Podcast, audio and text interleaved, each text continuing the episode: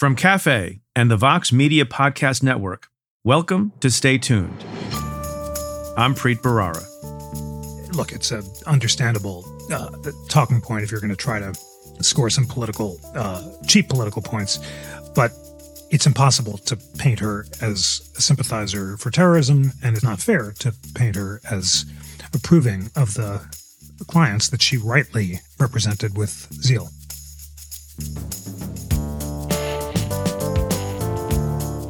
That's Jeffrey Rosen. He's the president and CEO of the National Constitution Center, a nonpartisan organization with the mission to increase awareness and understanding of our founding document. He's also an expert on the Supreme Court, the justices who have shaped its jurisprudence, and the court's evolving role in today's world.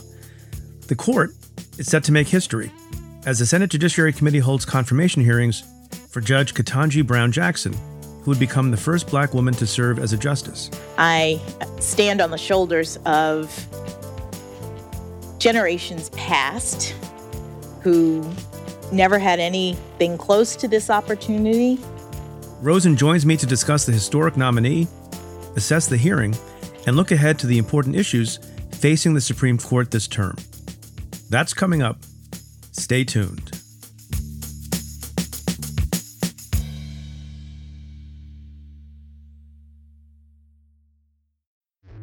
Support for this podcast comes from Planned Parenthood. It's hard to imagine a world where we leave future generations with fewer rights and freedoms. Since the Supreme Court's decision to overturn Roe v. Wade, politicians in nearly every state have introduced bills aimed at blocking people from getting the essential sexual and reproductive care they need, including abortion. Planned Parenthood believes everyone deserves access to care, and with supporters like you, they can reclaim our rights and protect and expand access to abortion care. Visit plannedparenthood.org/future to learn more and support their cause. This episode is brought to you by State Farm. If you're a small business owner, you know that it isn't just your business, it's your life. And whatever your business might be, you want someone who understands. That's why you might want to check out State Farm Small Business Insurance. Why? Because State Farm agents are small business owners too living and working in your community. That means they know what it takes to help you personalize your policies for your small business needs. Like a good neighbor, State Farm is there. Talk to your local agent today. Folks, before I get to your questions, a reminder. As you may have heard, we're bringing Stay Tuned to New York's Town Hall Theater for our first live show in over two years. I'll be in conversation with Garry Kasparov, the chess grandmaster and one of our most powerful voices on Russia and Ukraine, and with Ben Stiller, the hilarious and brilliant actor, director, producer, and goodwill ambassador for the UN Refugee Agency. And in the latest development, guess who else will be joining us on stage as a special guest? Alexander Vindman. He's the retired U.S. Army Lieutenant Colonel and former Director for European Affairs at the National Security Council.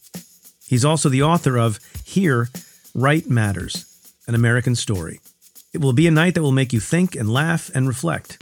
You'll also learn a whole lot about the challenges facing our democracy and the rest of the world.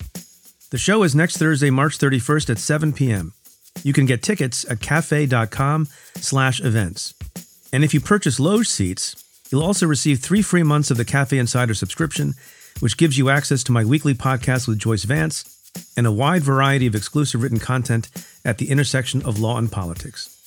So join Garry, Ben, Alex, and a huge number of other cafe fans at New York's Town Hall Theater next Thursday. Again, you can get tickets at cafe.com slash events. I can't wait to see you there. Now let's get to your questions. This question comes in a tweet from Jason G, who asks, What is your prediction for the number of Republican votes that Judge Jackson garners for her confirmation? So that's a great question. Let me just say at the outset that I have caught not all, but pretty substantial portions of the confirmation hearings that have gone on. I'm recording this at five o'clock on Wednesday, day three of the confirmation hearing. And I think overall, you know, there have been some flashes of controversy and, you know, some battles that Republican senators are trying to get into with the nominee. But overall, I think there has been nothing that's game changing. In other words, nothing that is going to ruin the momentum that she has to actually become confirmed as the first black woman to be in the United States Supreme Court. I tweeted last night very simply without much analysis. She's getting confirmed. Now, I also think that Senator Durbin, who's the current chair of the Judiciary Committee, has been doing a great job moving it along. And also, and probably to the irritation of some Republican senators, but I think to the satisfaction of many others who want a good process, has been doing some commentary after Republican senators are doing their rounds and correcting the record and putting things into the record. So I think overall, this is one of the smoother confirmation hearings that we've seen in recent times. And by the way, you know, one thing that I think we know for sure, separate and apart from Judge Ketanji Brown Jackson's intelligence and qualifications, is we know something about her temperament. And I know that all nominees are asked to keep cool as a cucumber. That doesn't always happen. It certainly did not happen with Justice Kavanaugh. But I think we can tell from just her sitting at the table for three days what kind of poise and temperament she has, and it's one befitting a Supreme Court justice. Now, I speculated about number of Republican votes with Joyce Vance on the Insider podcast this week. As people may recall, when she was confirmed to be a U.S. appellate court judge in the D.C. Circuit, there were three Republican votes Susan Collins, Lisa Murkowski, and Lindsey Graham. I don't think that all the Republicans who voted against her, I don't think there'll be someone who flips back in favor of her. Joyce was more optimistic. I'm not. So I think the maximum number we're working with is three Republicans. I think she definitely gets Collins and Murkowski, just based on reading the tea leaves. Now, Graham is sort of a wild card. My view before the hearings began, and even as late as yesterday, when Joyce Vance and I were debating it, that he would, at the end of the day, do the thing that he takes pride in doing, which is voting for very qualified and credentialed nominees, even from the other party's president. You may have seen that there was a very, very aggressive round of questioning that Graham did with respect to Judge Jackson that has raised some eyebrows. You know, that's maybe a sign that he's trying to lay a record, given his prior anger over the Kavanaugh hearings, apparently, that he's trying to lay a foundation for flipping his vote and saying DC Circuit was okay, but in light of other circumstances, because the Supreme Court is different in scope and in stature, and I guess in some bank shot kind of argument, because of the way Brett Kavanaugh was treated, he's setting the stage for voting against this nominee. I still think there's a shot, so I'm gonna I'm gonna hedge and say anywhere from two to three Republican votes for Judge Jackson. This question comes in an email from Susan, who writes I saw Steve Bannon was in court last week. Do you think he'll get off the hook for contempt of Congress? Well, Susan, I'm sure he hopes so, and he's being aggressive in his defense. And as you know, not completely unexpected, he and his lawyers are making the argument that Steve Bannon essentially has immunity from having to appear before Congress. And that's the basis of the contempt of Congress. The January 6th committee issued a subpoena for documents and testimony to Steve Bannon, and he basically just ignored them and showed you know, not necessarily in the official term just yet, but he showed contempt of Congress by ignoring the subpoena, literally. Now, my view is that the argument for broad immunity for somebody like Steve Bannon is ill placed, has no merit, and would be rejected by a reasonable judge. I think there's a reason why the Justice Department, who has not been super quick to take action on certain kinds of things, why they only took a couple of weeks after the referral from Congress to actually indict Steve Bannon out of the U.S. Attorney's Office for the District of Columbia and now you're seeing the same kinds of fights that we've seen before with respect to overbroad and sweeping claims of privilege and immunity. The one reason there's maybe some doubt about how this will turn out is that the district court judge in the case, Carl Nichols, looks like he's taking a little bit more seriously than people would have expected this idea of immunity. And a sort of ironic move in the last week has said to the Department of Justice that they need to disclose internal deliberative documents about how they made the decision to indict Steve Bannon in light of the fact that there are memos at the department talking about broad immunity and privilege for advisors to the president. The reason why I think it doesn't make any sense, and Joyce and I talked about this this week also, is that unlike some other folks like Mark Meadows, Steve Bannon had not been a government employee for years at the time of the conduct in question, and certainly at the time that the subpoena was issued. To me, that settles the issue. So maybe there'll be some back and forth in litigation, and the judge is trying to make a full record for the public but if there is justice and right in the world, Steve Bannon will not get off the hook. This question comes in a tweet from Twitter user at the kid can sew. The question is a bit of a fun one. How do you feel about the tradition of political figures appearing as themselves on TV? Corny, earnest fun, or unbecoming of their stature? Would you ever do a cameo as yourself? If so, what show would you want to guest on? I think you'd be great on Curb Your Enthusiasm. I think that's a good question. And my initial reaction is yeah, I like seeing political figures appearing as themselves. I think, yes, it's good earnest fun. It's not even always corny. It shows people to be human. It shows people to have a sense of humor. It's especially fun and interesting when the political figure, you know, gets made fun of a little bit on the program. So I think it's all in good fun and I think it's fine. And there have been people who have done it over time, you know, somewhat famously. Patrick Leahy, still serving in the United States Senate, has famously appeared in multiple Batman movies as himself, as Senator Leahy. You know, other people you know of, like Hillary Clinton and others, have appeared on TV shows, which I think is all good fun. But then I remember there's some people that, at least at the moment, before they were in politics, I do not like seeing on TV shows or in movies, namely the former president of the United States, Donald Trump, who's been in a number of films, including Home Alone 2. And then as I recently watched for doing research for my upcoming live show that includes Ben Stiller and Garry Kasparov and Alex Vindman, I watched Zoolander and was mortified to see gracing the television screen none other than Donald Trump himself. Look, Curb would be a great show to be on, but there's a terrific example of someone who's not quite a political figure, but a very significant figure, and I just mentioned him a moment ago. Lieutenant Colonel Alexander Vindman appeared on the final episode of the most recent season of Curb Your Enthusiasm, and he was great. So I don't think I can top him. And come to the show. Maybe I'll ask him about it.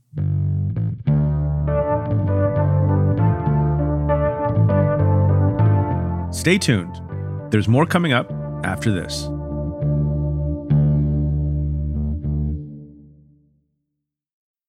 Support for this podcast comes from Planned Parenthood. Your body is your own. That's why Planned Parenthood is committed to ensuring that everyone has the information and resources they need to make their own decisions about their bodies, including abortion care. Today, lawmakers who oppose abortion are challenging Planned Parenthood. Affordable, high quality basic health care for more than 2 million people is at stake. Planned Parenthood believes that health care is a basic human right. That's why they fight every day to push for common sense policies that protect our right to control our own bodies.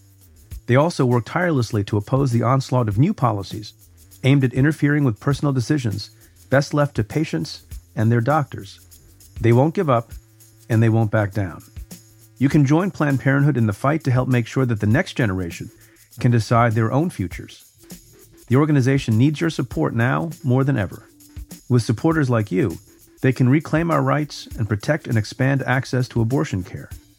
Visit plannedparenthood.org/future to learn more and support their cause. Support for this show comes from NetSuite. The less your business spends on operations, multiple systems, and delivering your product, the more margin you have to keep the money you've earned. But that's hard to do with higher expenses on materials, employees, distribution, and borrowing. So to reduce costs and headaches, smart businesses are graduating to NetSuite by Oracle. NetSuite is a top-rated cloud financial system bringing accounting, financial management, inventory, and HR into one platform and one source of truth. With NetSuite, you reduce IT costs because NetSuite lives in the cloud with no hardware required, accessed from anywhere. You cut the cost of maintaining multiple systems because you've got one unified business management suite. You improve efficiency by bringing all your major business processes into one platform, slashing manual tasks and errors. Over 37,000 companies have already made the move, so do the math. See how you'll profit with NetSuite. By popular demand, NetSuite has extended its one-of-a-kind flexible financing program for a few more weeks. Head to netsuite.com slash preet. netsuite.com slash preet. netsuite.com slash preet.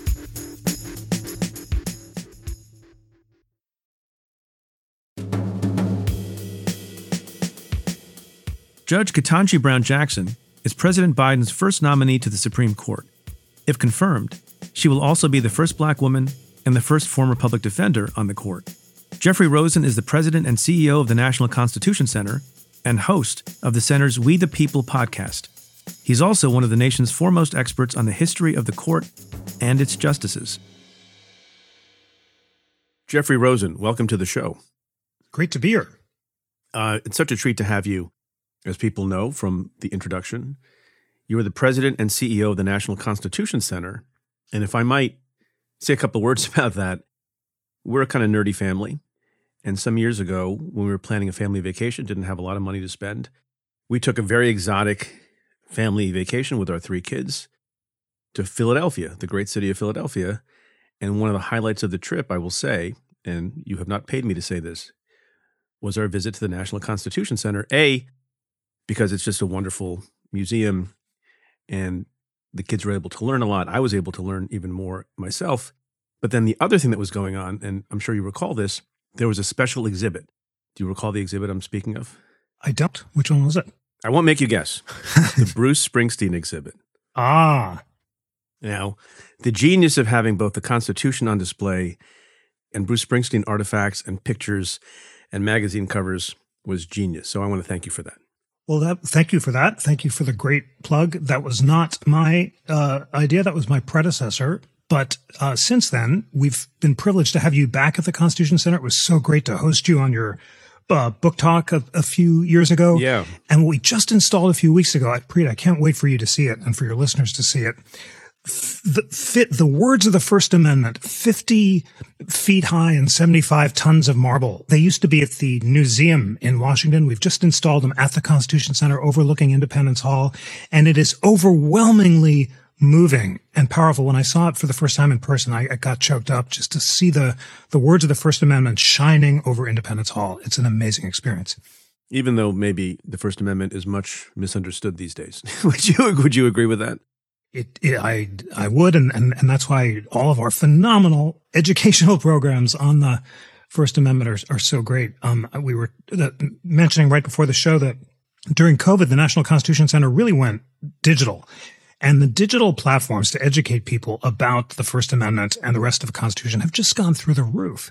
We have this incredible platform called the Interactive Constitution, which has now gotten 55 million hits since we launched, and we're now the third most visited museum website in America. Can you tell folks what the website is? It's constitutioncenter.org. Um, and you'll find the interactive constitution and all this other great stuff we're talking about. It's so exciting. Can we clear something else up, Mr. Jeffrey Rosen, if that is your name? Yes, sir. You were not the acting attorney general of the United States. I like to, to, say when people were calling on me to invoke the uh, 25th Amendment, I was I was the wrong Jeffrey Rosen. Did that cause some confusion in your life? It caused a great deal of confusion. I was getting, uh, you know, Twitter bombed, uh, t- Twitter bombed, and and uh, my my my family was uh, trying to insist that I was not trying to overturn the election. And I'm glad that my my doppelganger uh, filled the Rosen name with honor by refusing to participate in the coup. So he he did quite well. But I he's Jeffrey A. Rosen, and I'm I'm Jeff- Jeffrey the Rosen. Are you Jeffrey the Rosen? No. No, no, no. Well, there's no Jeffrey the Rosen. Everyone went to summer camp with a Jeffrey Rosen too, but now there are a bunch of us who are doing legal stuff. So that's the confusion. It's a byproduct of, I guess, the social media digital age. There's a guy on Twitter whose name is not Matt Gaetz, like the congressman, but his name is, I think it's Matt Gertz. Hmm. and he's and he's constantly getting bombarded. And I, I think his Twitter bio says not Matt Gaetz. he's a different different guy. So as we're speaking, on Wednesday morning, March 23rd, I have in the background on mute the confirmation hearing for Ketanji Brown Jackson. I think Senator Grassley is in the process of his second round. And I've been watching a bunch of it. A lot of Americans have been watching it. And that's why we thought it would be a great moment to have you on the show. Can I ask you a broad question? How, how do you think, before I ask you how the nominee is doing, how do you think the committee is doing? How do you think, first, the chair, Senator Durbin, is doing? You know, if I could say more broadly that, um, and then I'll answer the question in the in the spirit of Justice Jackson, who's answering the questions, or Judge Jackson. The, the the standard line on these hearings is it's just kabuki theater. It's politics. We can't learn anything. You know, the senators ask scripted questions and the nominees evade them. I, I don't think that's right. I think we can learn a. Tr- this is our last chance our only chance for a, justice who's likely to serve for 30 years to hear her in her own words, to hear her heart and her mm, uh, approach to the Constitution and her background and her family and what she cares about. And we're learning an awful lot from her just in the interstices by, by listening to all that.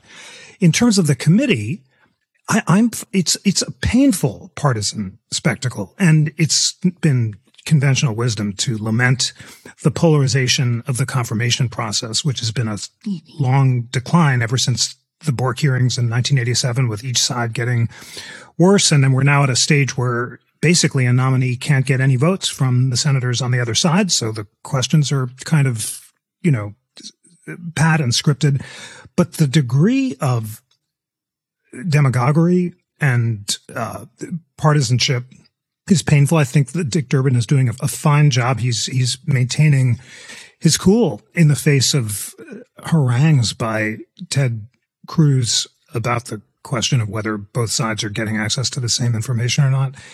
And just since, since you ask, I, I, I have to say that um, I thought Senator Graham's asking the nominee about her faith to rank her faith on a scale of one to 10 was among the most McCarthyite and demagogic moments I've, I've heard in the Senate. I'm just asking this question because how important is your faith to you? Senator, personally, um, my faith is very important.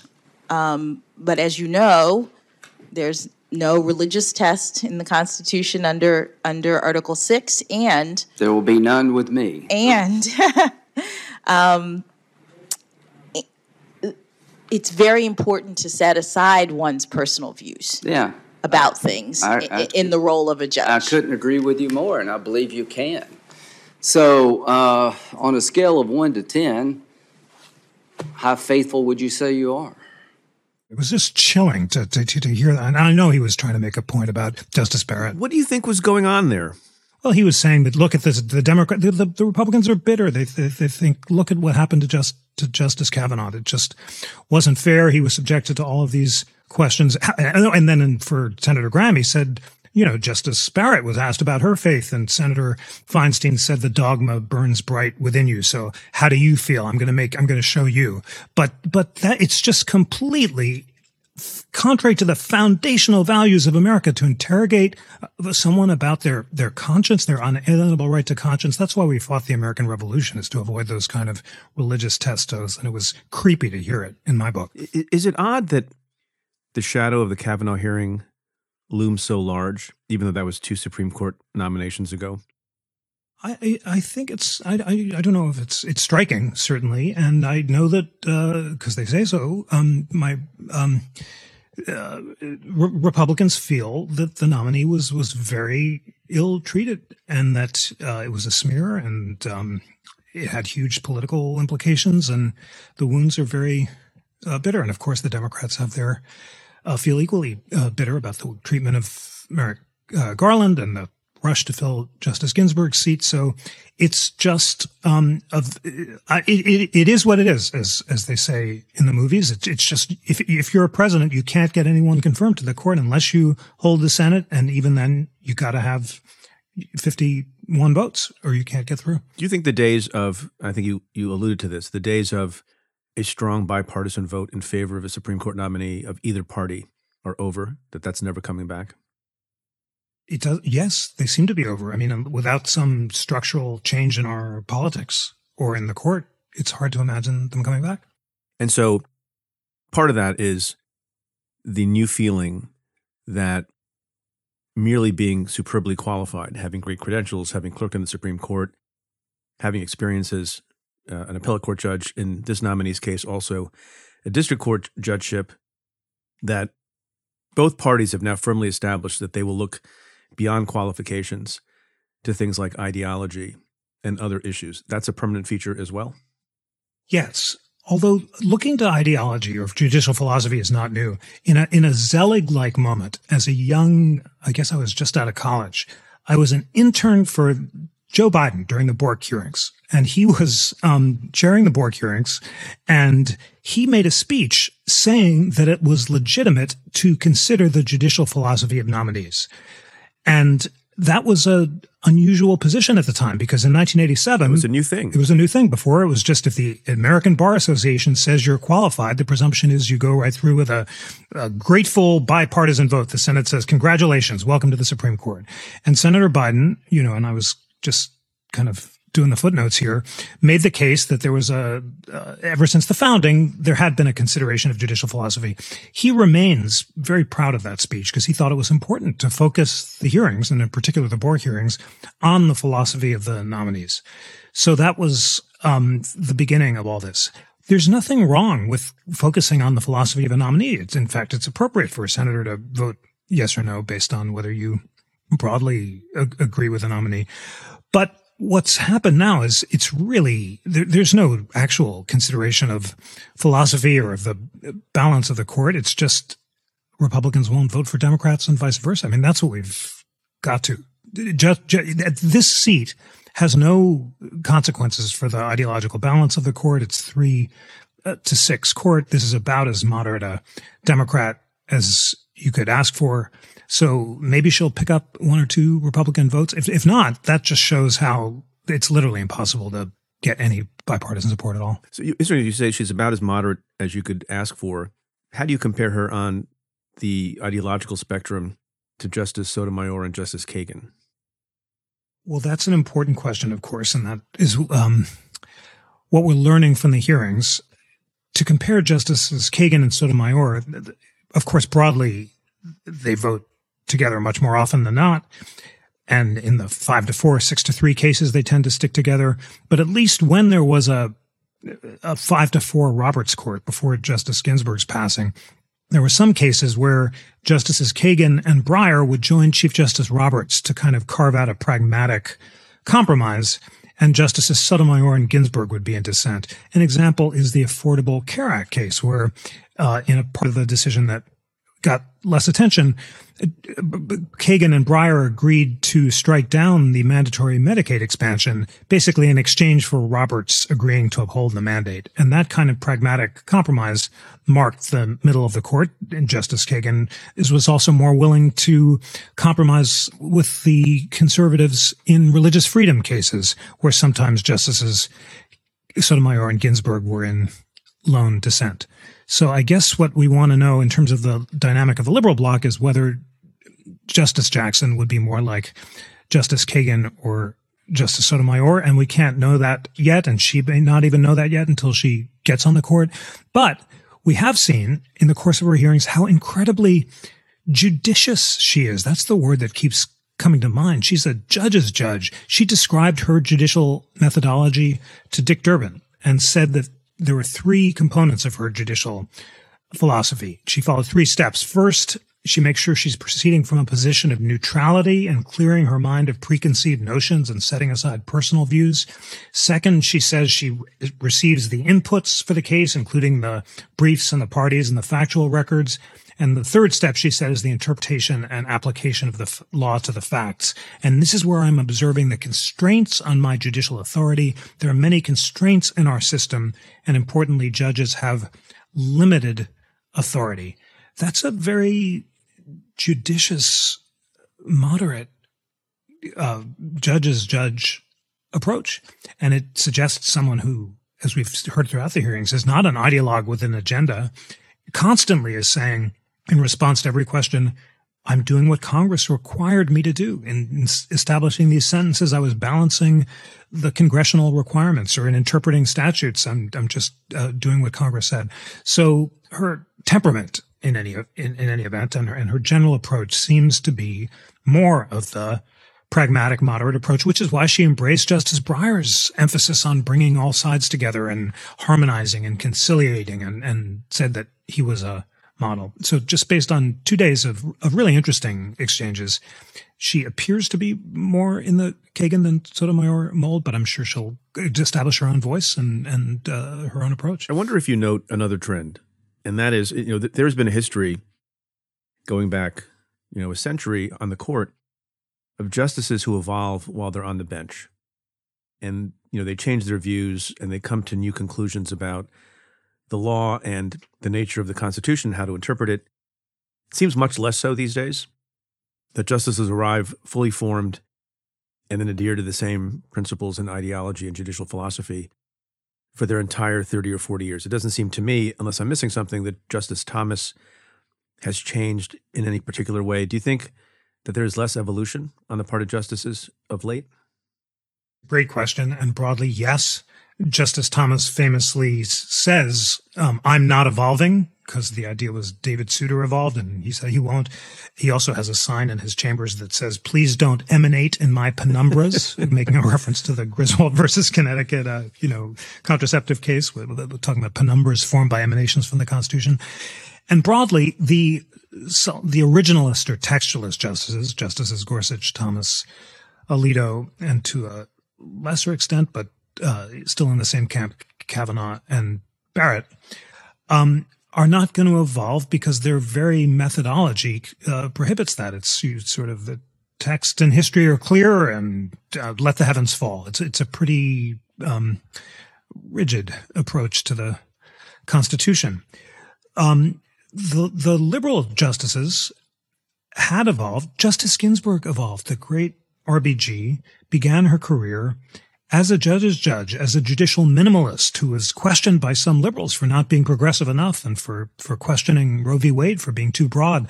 But she changed because her role changed. When she became senior associate justice, um, she told me in a series of interviews we, I was lucky enough to have with her that she thought that it was important for the liberals to speak in one voice and that she should write the leading dissent. And that was around 2011. She became senior associate justice when, when Justice Stevens retired. 2013, her Shelby County dissent went viral and ma- turned her into the notorious RBG.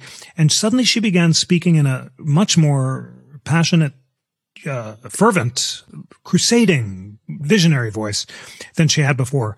So what changed for her was partly her role, but also the polarization on the court. I, she, she just was appalled by the majority opinions in Shelby County and Citizens United in the Stenberg partial birth abortion case, which she told me were the among the worst cases that the court had ever decided.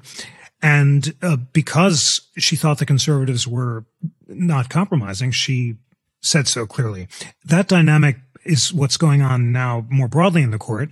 And if the court narrows or overturns Roe, is seems uh, likely in a, in a couple months, and in the Second Amendment cases and cases like affirmative action, it polarizes. And Chief Justice Roberts' goal, his I'll call it a noble goal because I share it, of trying to avoid these five to four splits and finding common ground, if that basically fails in all these big cases, there's not going to be much evolving on on either side. The, the liberals are you're not, you won't even see, you know, Justice Breyer famously broke ranks with the liberals in some cases involving free speech and criminal procedure where he was a little more conservative than some of the liberals, but he was with them in all of the, you know, the, the cases involving race and, and involving, uh, abortion and stuff. So basically once the court polarizes, then both sides dig in their heels and yeah. there's not much evolving at all. You used an interesting word a minute ago. You know, typically we think of judges and justices as appropriately not having an agenda and if someone is a crusader, you think of them as having an agenda. And you, you mentioned that term crusading with respect to Ruth Bader Ginsburg. Is it appropriate for justices to be crusaders? It's ap- appropriate for them to be crusaders for a constitutional vision. Think of the greatest justices in history. I, I think of one of my heroes, Justice Louis Brandeis. He was a crusader for free speech and for privacy. He wrote the greatest decisions on free speech and privacy in the 20th century. And I, I just can't help but quote his inspiring words on free speech. Those who won our revolution believed that the final end of the state was to make men free to develop their faculties and that in its processes, the deliberative forces should prevail over the arbitrary. I can keep going because I've memorized it as a party trick, but those are the words of a, a visionary, of a, crusader for free speech. At the same time, Brandeis was had a very constrained sense of the judicial role. He thought of the states as laboratories of democracy. He thought that um, only in small scale communities, because he denounced the curse of bigness, could people govern themselves and develop uh, the habits of of virtue that were necessary for self actualization. So he didn't think the judges had all the answers. It's a it's a tough line and people will disagree about where to draw it based on, you know, how they evaluate the results really. But being a crusader for, um, a political agenda is not appropriate for any judge. Everyone agrees on that. But even being a crusader for an inflexible methodology, which always leads to the same place, I think is not appropriate. And that's why I've just come increasingly to think that that Learned Hand line that Justice Ginsburg used to quote, the spirit of liberty is the spirit that's not too sure it is right. Some sense of judicial humility or Holmes, a constitution is made for people of fundamentally differing points of view. Basically not my way or the highway and believing that the answers are simple when in the eyes of the other side, they're, they're so much more complicated. Do you, um, quote frequently and fabulously from Supreme Court opinions on your podcast?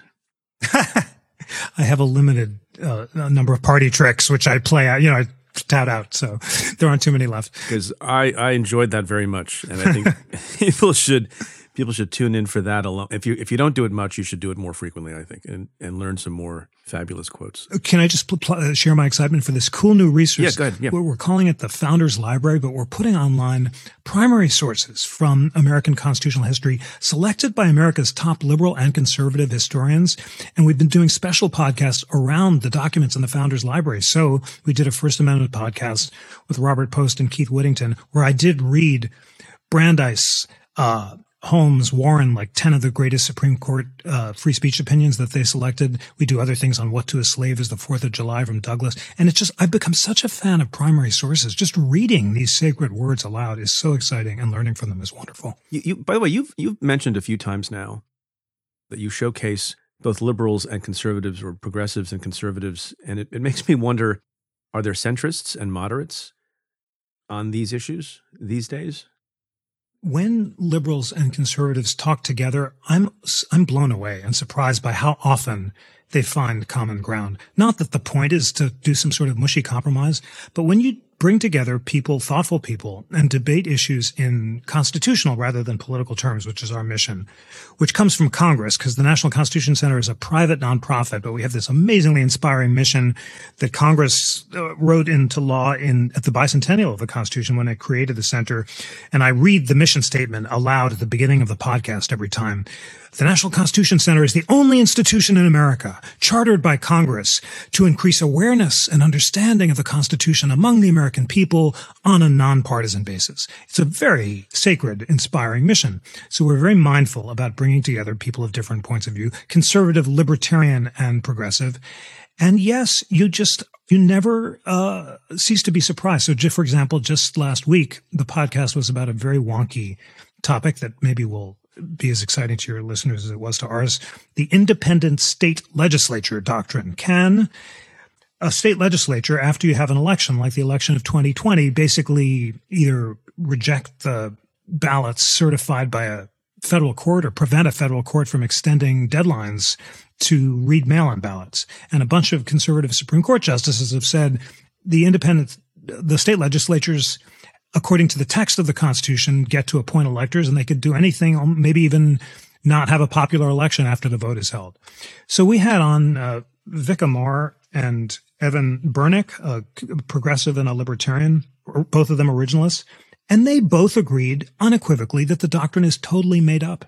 It's based on a really simplistic reading of one word in one constitutional clause that's counteracted by the use of the legislature in a different clause. And then the history and precedent are overwhelmingly against it. That was an example of how just taking the time to debate a rather complicated issue um, shows that there are, you know, there are like good and bad arguments, and there really wasn't a great argument for it. And and I find that again and again that when you take the time in good faith to just let people have their say and reason together, there's another great Brandeis line: "Come, let us reason together." Often you find unexpected areas of constitutional agreement. And is that particularly true when the people who are participating are unelected, are not elected officials? That's so crucial.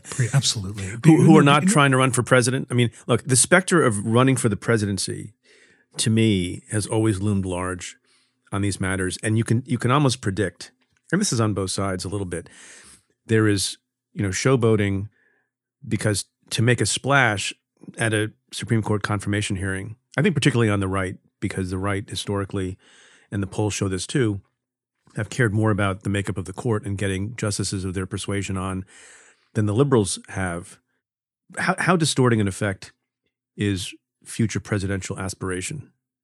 Well, you made a really important point about how the right has really cared about the courts. To their credit, I mean, what this is a, the major accomplishment of the right over the past 30 years has been the transformation of the court. It was a very mindful vision and they achieved it.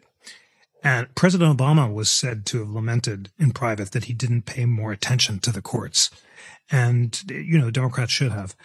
And yes, if you're running for president, you're going to showboat. And in the hearings, it's not just the president, but it's the midterm elections. All of those demagogic themes trying to paint Justice Jackson or Judge Jackson as soft on child pornography. Silly. She's obviously not, but that that's just for the midterms. I do think it's um goes on both sides, and in the nonpartisan National Constitution Center spirit, uh, there was plenty of distortion of the records of of some of the uh, conservatives as well. But it's it's running for president. It's um, trying to get reelected to Congress, and it's also just the Twitter sphere and our media environment where you have to play to your base. And these are really complicated issues, most of them constitutionally, and they take a while to explain. And there's not a big audience for you know, more than one 10 seconds on the independent state legislature doctrine. So you need an hour long podcast to kind of play it out. And uh, th- there's not a big uh, market for centrism. We'll be right back with more of my conversation with Jeffrey Rosen after this.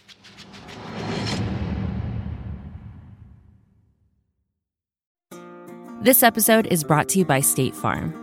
You've heard it before. Like a good neighbor, State Farm is there but it's more than just a tagline. Because State Farm agents are small business owners themselves who live and work in your community.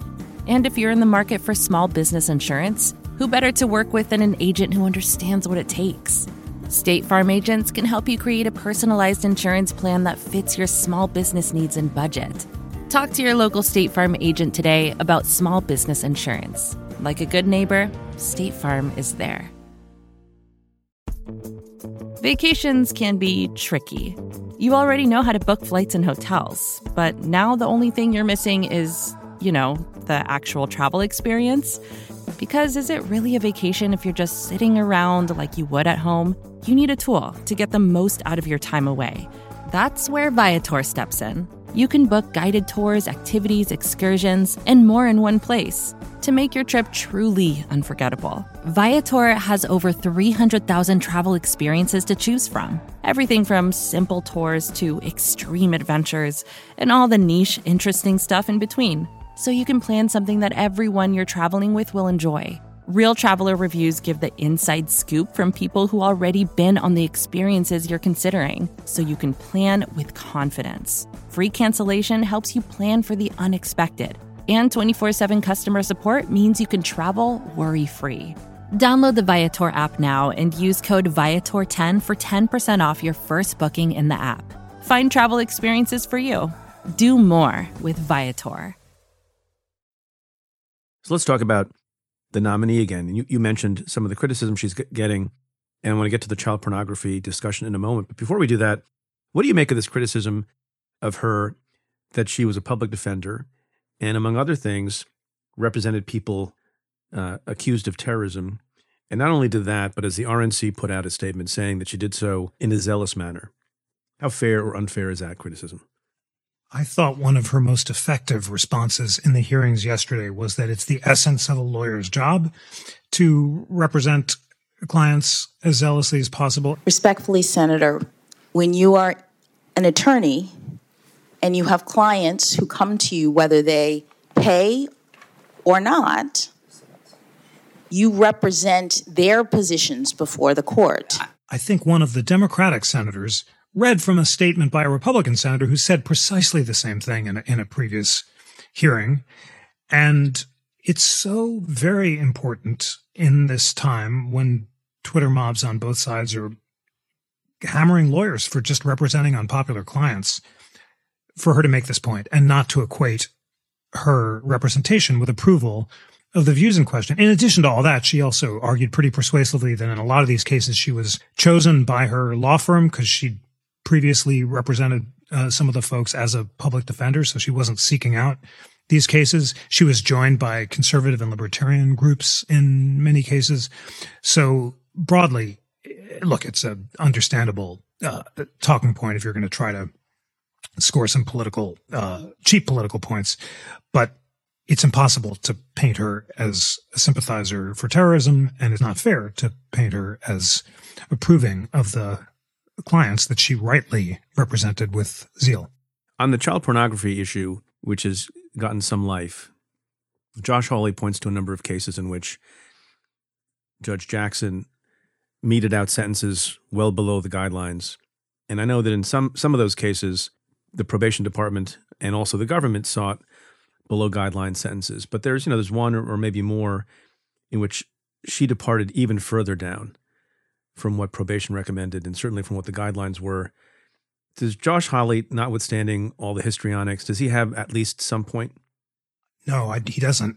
I think it's impossible to listen to Judge Jackson's extraordinarily meticulous account of the factors that she herself weighed in these sentencing, in these sentences, without being struck by how diligently she was attempting to follow the factors that she thought that Congress imposed.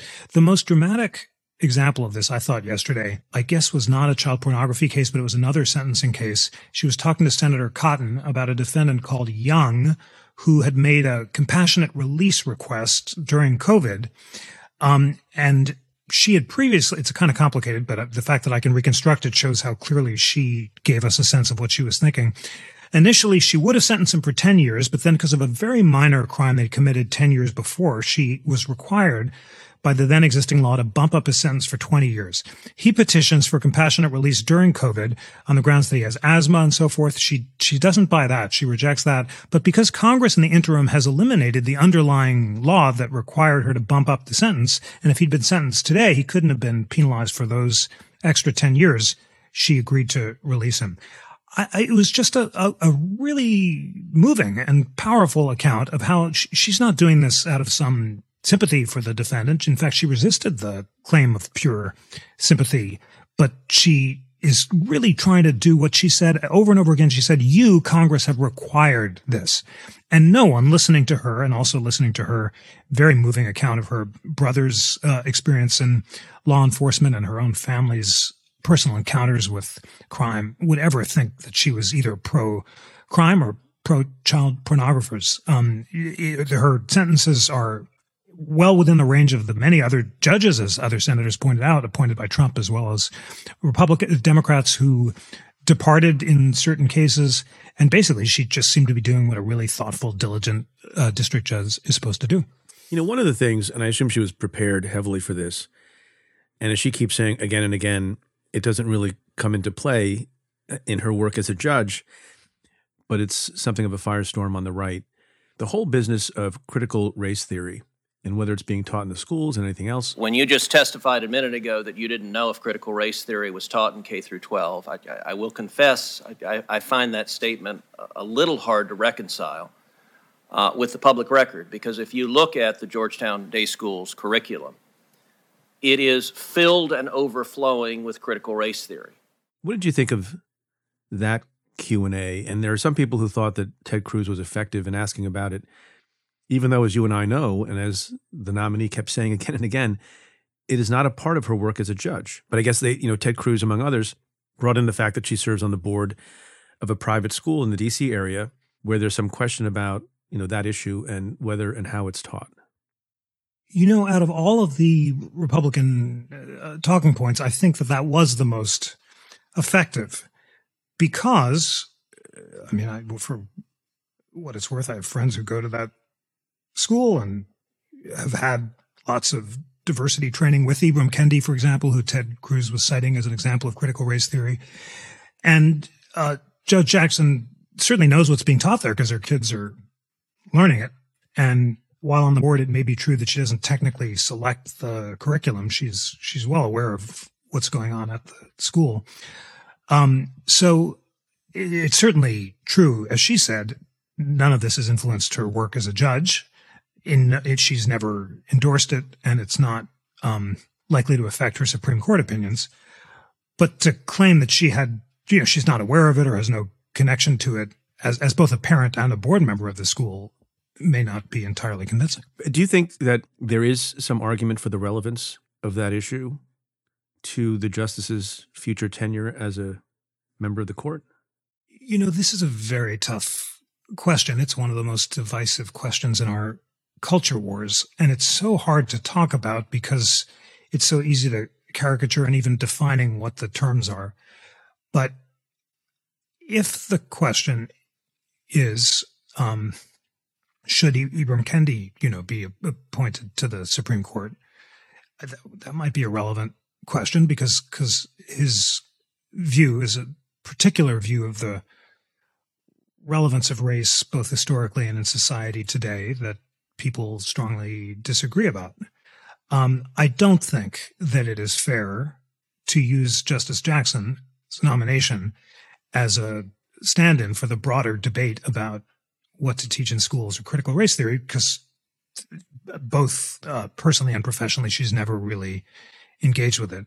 But it's it's an interesting line of questions for that reason, and and, and that's why I felt the the exchange was was revealing. There's one more thing that I noted in the hearing that I thought was interesting, where I think it was Senator Grassley asking the nominee about the role, if any, that international law should play in considerations before the U.S. Supreme Court. And I was a little bit struck by how she, you know, and this is an issue for which Justice Breyer has been known and criticized in some quarters, that she, she took some pains to disassociate herself from Breyer on that point. Did that strike you also? It, it did. Um, Justice Breyer, uh, it was an interest of him. He, he had this road show with Justice Scalia, as he called it, and he loved to kind of talk about the relevance of international law. But even he always stressed uh, that it was uh, there's no harm in looking. He, he would say, you know, he wasn't saying international law should govern, but you could look at many sources, and he was a pragmatist, and you might as well inform yourself about what other people were doing, um, so that you can make a decision. That's it's not her specialty. It's not her thing. And the fact that she emphasized that in the end, she thinks it's domestic authorities that rule um, was a sign of her independence of mind. So, one of the other cool things that you get to do, and you mentioned this earlier, is you have interviewed a number of Supreme Court justices. Two questions I have. One, do you prepare extra hard when, when your interview subject is a member of the Supreme Court? And two, if and when you have the opportunity to question uh, Judge Jackson when she becomes a justice, if and when she becomes a justice, what would you want to ask her? I used to, of course, um, prepare uh, very hard. I, I started. I, I, my I just fell out of law school and got this dream job as the legal editor of the New Republic, and at the age of 28 was had the chance to interview justices and would prepare like a 28 year old recent law school graduate. As I've gotten older, as you know too, um, the best interviews are just where you ask people what they want to talk about. So one of the most revealing interviews I had with Justice Ginsburg when she agreed to let me collect our mm-hmm. interviews into this book was totally unexpected. We were we'd seen an opera in Glimmerglass, and then she said, "Well, you can interview me now." So I was like, "Okay," and just pulled out my iPhone and asked her questions over dinner, and she talked about how her. I, I said, "Where did the, the, question I really wanted to know?" And this gets to what I asked Justice Jackson. Always has to do with what, what what's your character? What did you learn from your parents?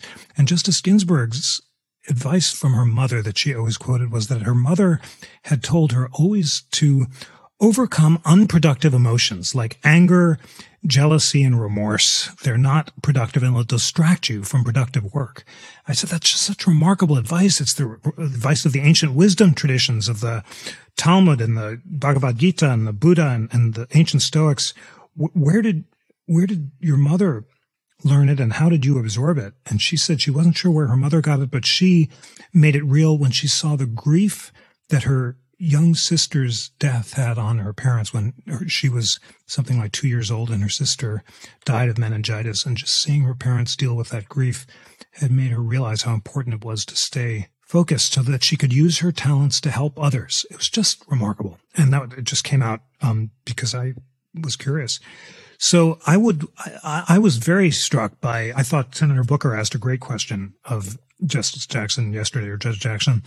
You know, he said, I want to know your character. Tell, tell me more about what values your parents taught you. And that was, they all got choked up when she talked not only about her faith, but the incredible values they instilled of hard work that despite the discrimination they faced in a segregated America, they allowed her to believe that with hard work, for some reason I get choked up about it every time I think about it too, because it is so inspiring. You know, you think about how far yeah. this value the, the, the, that RBG had too. Her, her mom, a book. She said, "What's the difference between a Supreme Court justice and a bookkeeper?" One generation. Her mom just off the boat from fleeing pogroms in Eastern Europe. Similar, uh, di- um, a, a different kind of discrimination, but equally virulent that just Judge Jackson's parents experienced and just they instilled in their kids this importance of the value of with hard work you can you can do anything. And, and also you have an obligation to give back and to help society. At this level of abstraction you know it sounds um,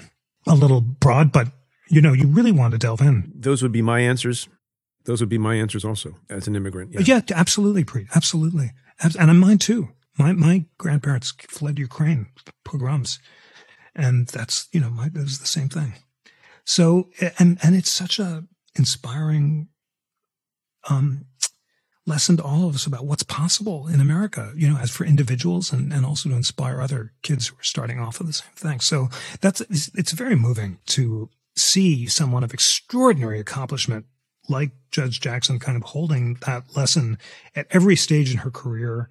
And I just would want to, that's what I want to know about these hearings. All this stuff about, you know, child pornography is going to be, in the midterms will be forgotten in a, in a few months, but she'll be on the court for 30 years.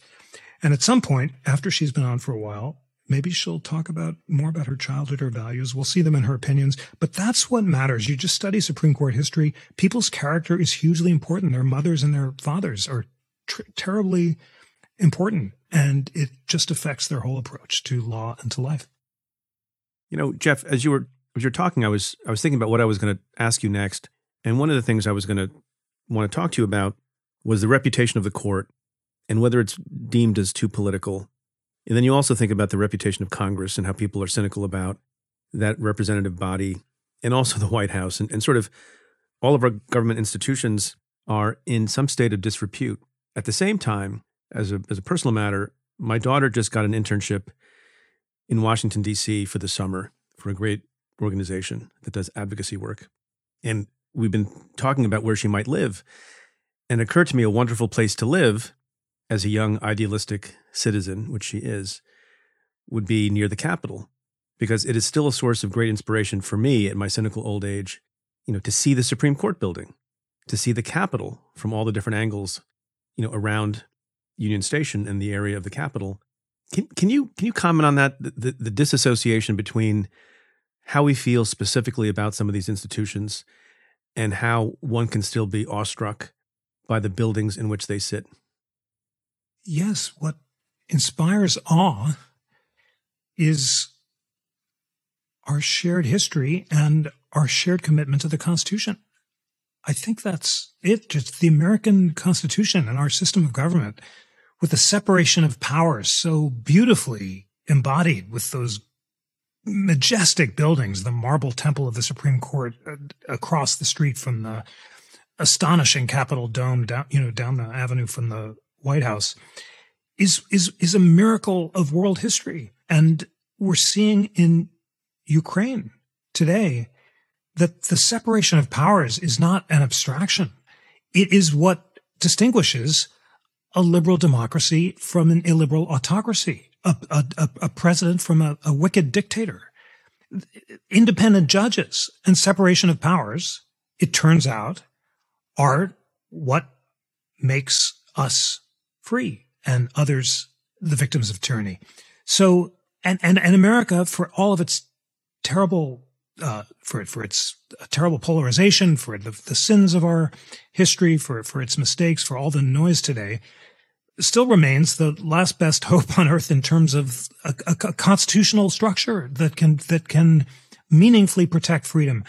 I, I, I, I was in Ukraine uh, just a few years ago after their revolution of 2014 when they were drafting a new constitution. And I asked the people who are drafting it, what's the most important feature? A Bill of Rights? They said, no, you know, Russia has a Bill of Rights, but it's not worth the paper it's printed on. Russia has a constitution also that's empty words and empty promises. What matters is independent judges. That's, that really is necessary to check, to prevent the president from becoming a king, to prevent one man from having all the power, a government of laws, but not of one man. So, and I had to teach the separation of powers yesterday. We're doing a video for our Constitution 101 classes. And first I thought, gosh, that's a sort of dry topic. You know, separation of powers is kind of boring. But then you think, no, it's what distinguishes us from, from, from Russia. And then you look at those buildings and, and it's, they're so inspiring.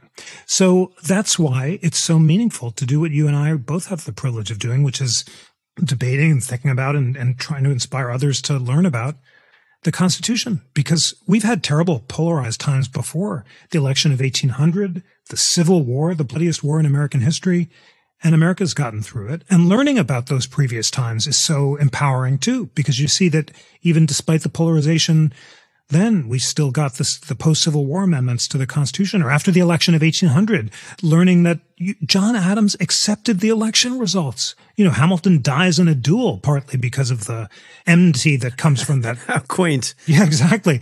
But you know, Adams, who had been great friends with Jefferson and was was was very uh, upset, accepted the results, rode off on a horse, and then of course they famously reconciled. And in their old age, they wrote the most beautiful letters of friendship in American history. So history is very empowering and it gives you hope. And that is what we are going to maintain.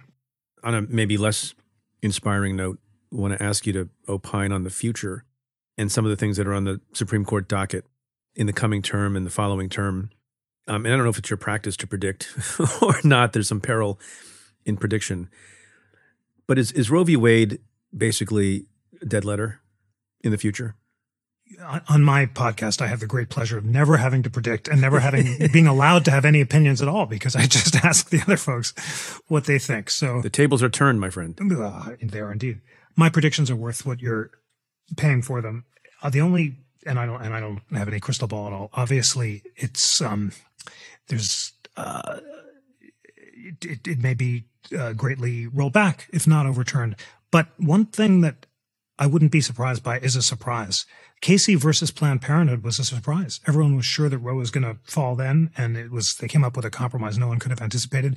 We don't we do know that the Chief Justice Roberts wants to avoid a six to three clean overturning of Roe. We don't know whether or not anyone is up uh, for joining him, but um, whatever the result is, I would not be surprised if it's something that no one has thought of yet. What about um, what about affirmative action? There are a couple of cases that, you know, I don't make any predictions or I try not to make full predictions either, but it doesn't look great for the continuation of affirmative action in connection with college admissions. Do you agree with that?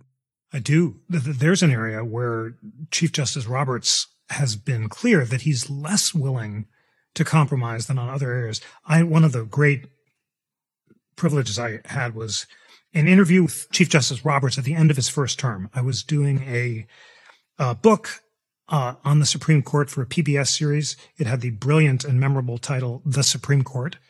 Uh, and Roberts was a PBS fan. Very well done. He agreed to, it was very, just, just incredibly creative. He agreed to talk to me and he set forth his vision at the beginning of his term about how he wanted to be a chief who avoided five to four splits to preserve the legitimacy of the court. He thought the court was best unanimous and that uh, he would try to decide things narrowly rather than broadly. But he also said, you know, I, I there's some things that I feel strongly about and are not am not going to compromise about. And it's obvious from his jurisprudence, although not from that interview, that a colorblind constitution is one of them, as his decisions in the voting rights cases, for example, show.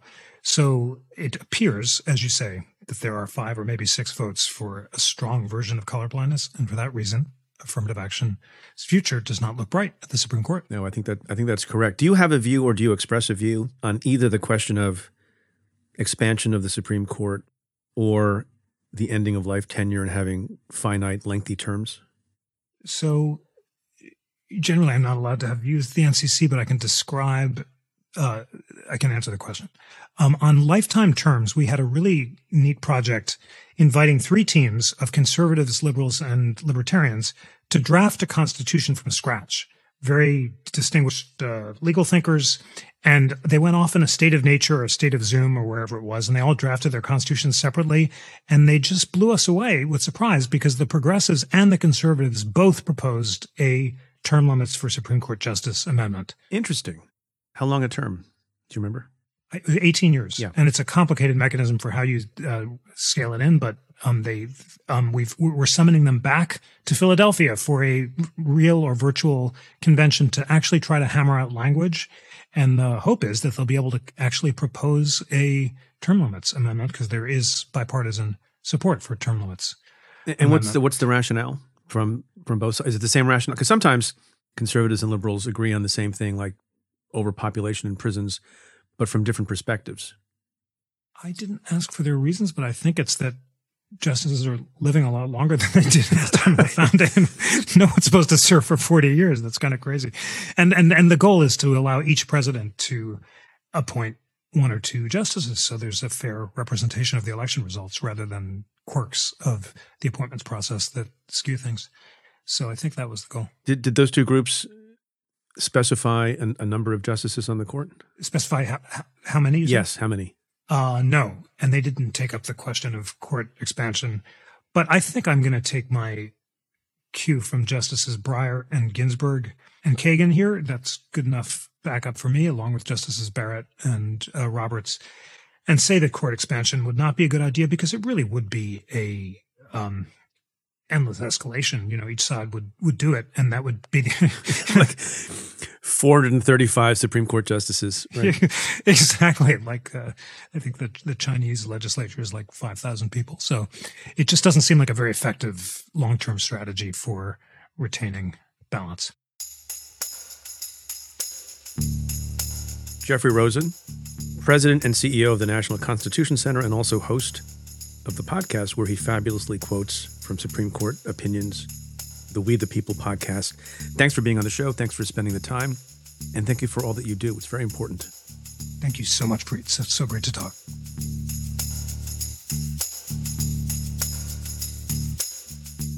My conversation with Jeffrey Rosen continues for members of the Cafe Insider community.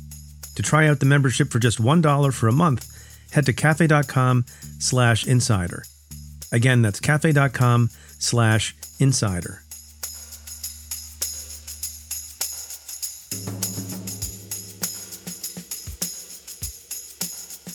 Well, that's it for this episode of Stay Tuned. Thanks again to my guest, Jeffrey Rosen.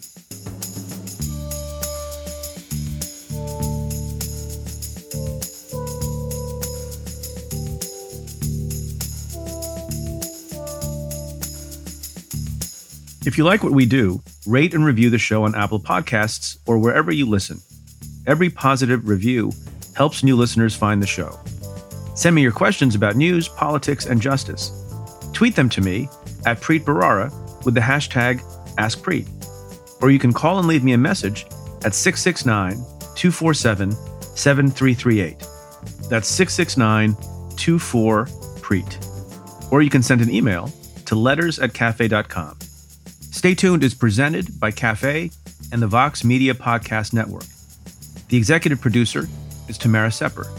The technical director is David Tatasciore. The senior producers are Adam Waller and Matthew Billy.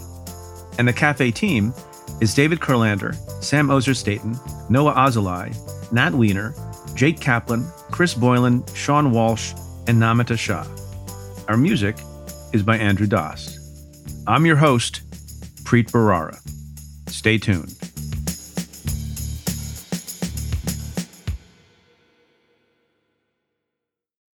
Welcome to the Canva guided meditation for stress at work. Impending deadline? Generate Canva presentations in seconds. So fast. Brainstorm got too big? Ooh. Summarize with AI in a click. click, click. Writer's block? Release with Canva Magic Write. Magical. Stress less and save time at canva.com. Designed for work. More to dos, less time, and an infinite number of tools to keep track of. Sometimes doing business has never felt harder, but you don't need a miracle to hit your goals. You can just use HubSpot because their all in one customer platform can make growing your business infinitely easier. Imagine this high quality leads, fast closing deals, wildly happy customers, and more benchmark breaking quarters. It's not a miracle, it's HubSpot. Visit HubSpot.com to get started today.